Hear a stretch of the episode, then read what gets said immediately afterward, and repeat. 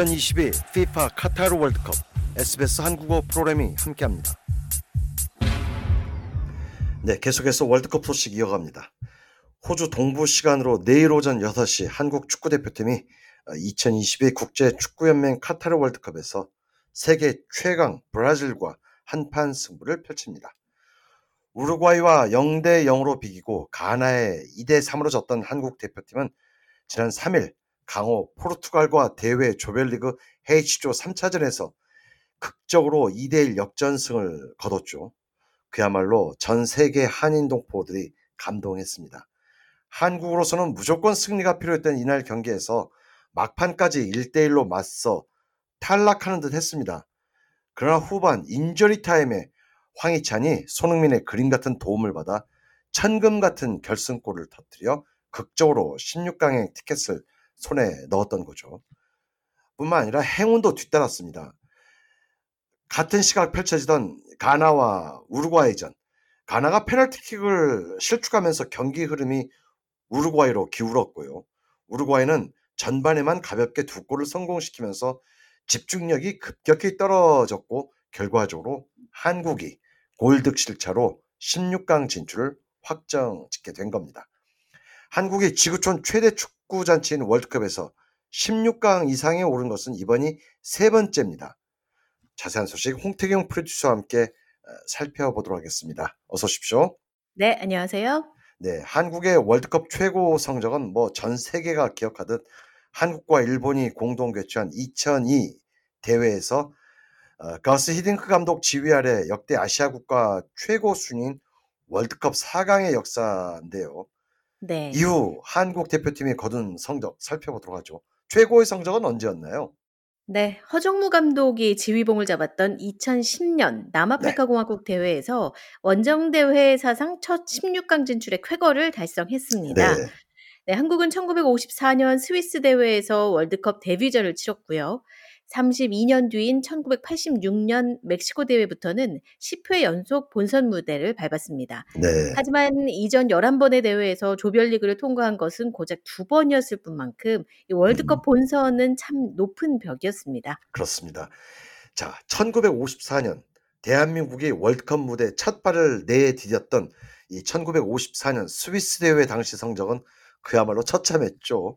네, 그렇습니다. 첫 선을 보였던 스위스 대회에서는 헝가리의 0대 9, 또 네. 튀르키예, 즉 터키에 0대 7로 대패하면서 혹독한 신고식을 치러야 했는데요. 네.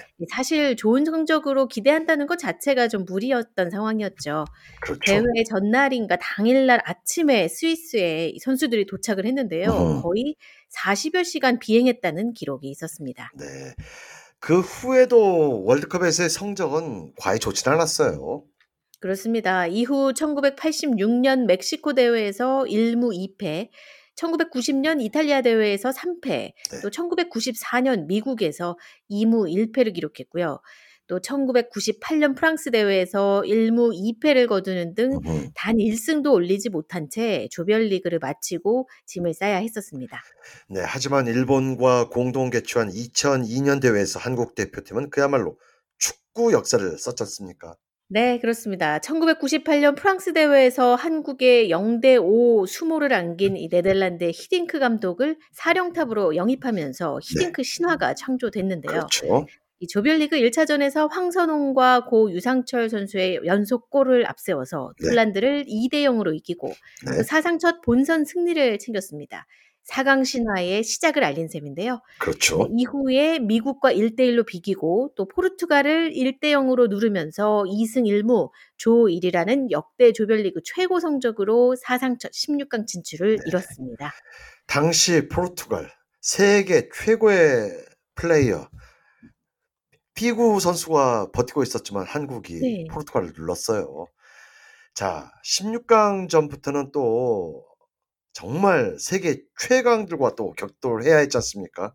그렇습니다. 16강전에서 반지의 제왕 안정환의 헤딩 결승골로 네. 이탈리아를 상대로 2대 1로 물리쳤고요. 네. 또 8강전에서는 스페인을 승부차기로 연파하고 4강까지 거침없이 나갔습니다. 음. 음.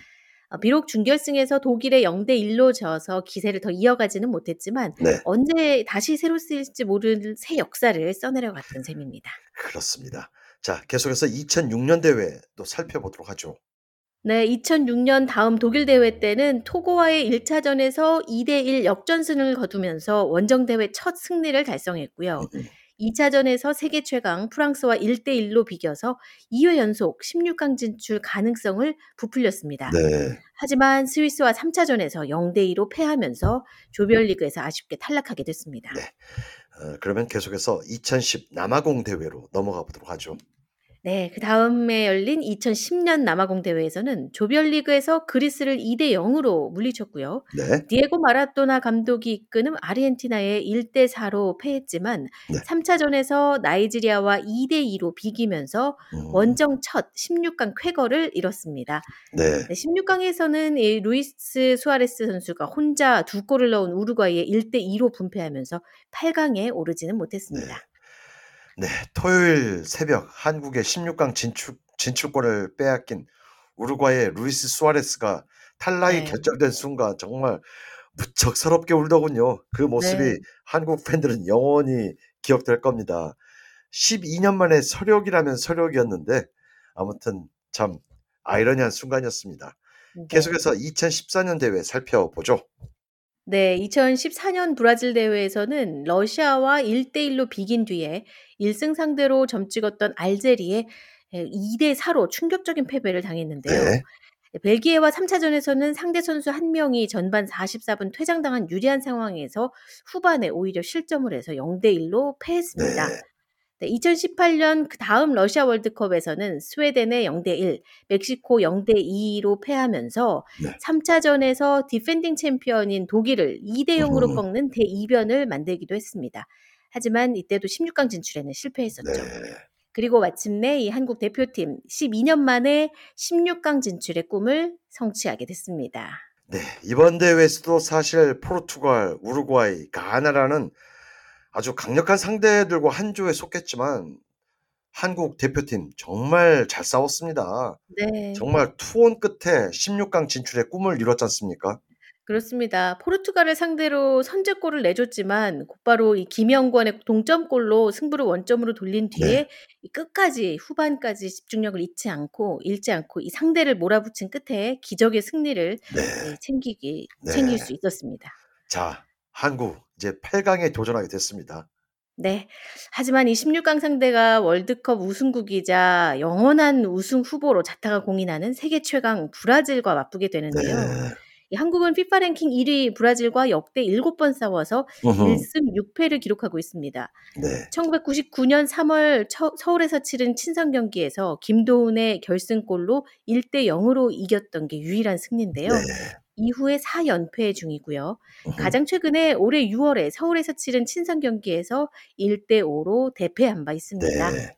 하지만 축구 경기는 뚜껑을 열어봐야 알겠죠. 열어봐야죠. 네. 네, 호주 동부 시간으로 내일 오전 6시 도하의 스타디움 974에서 한국과 브라질 16강전에 격돌합니다. 네. 내일 경기 역시 저희 SBS에서 전국에 생중계합니다. 새 역사에 도전한 한국 태극 전사들이 최선을 다하도록 한인동포 여러분의 많은 응원 부탁드립니다. 수고하셨습니다. 네, 감사합니다. 이제 SBS 한국어 프로그램을 SBS 라디오 앱을 통해 만나보세요. SBS 라디오 앱은 호주 생활을 위한 여러분의 소중한 친구입니다. 여러분의 부모님께는 호주 생활의 필수적인 길잡이입니다. 아이폰을 사용하신다면 앱스토어를, 안드로이드 폰을 사용하신다면 구글 플레이를 통해 앱을 다운로드 받으실 수 있습니다. 지금 바로 스마트폰을 열고 SBS 라디오 앱을 만나보세요.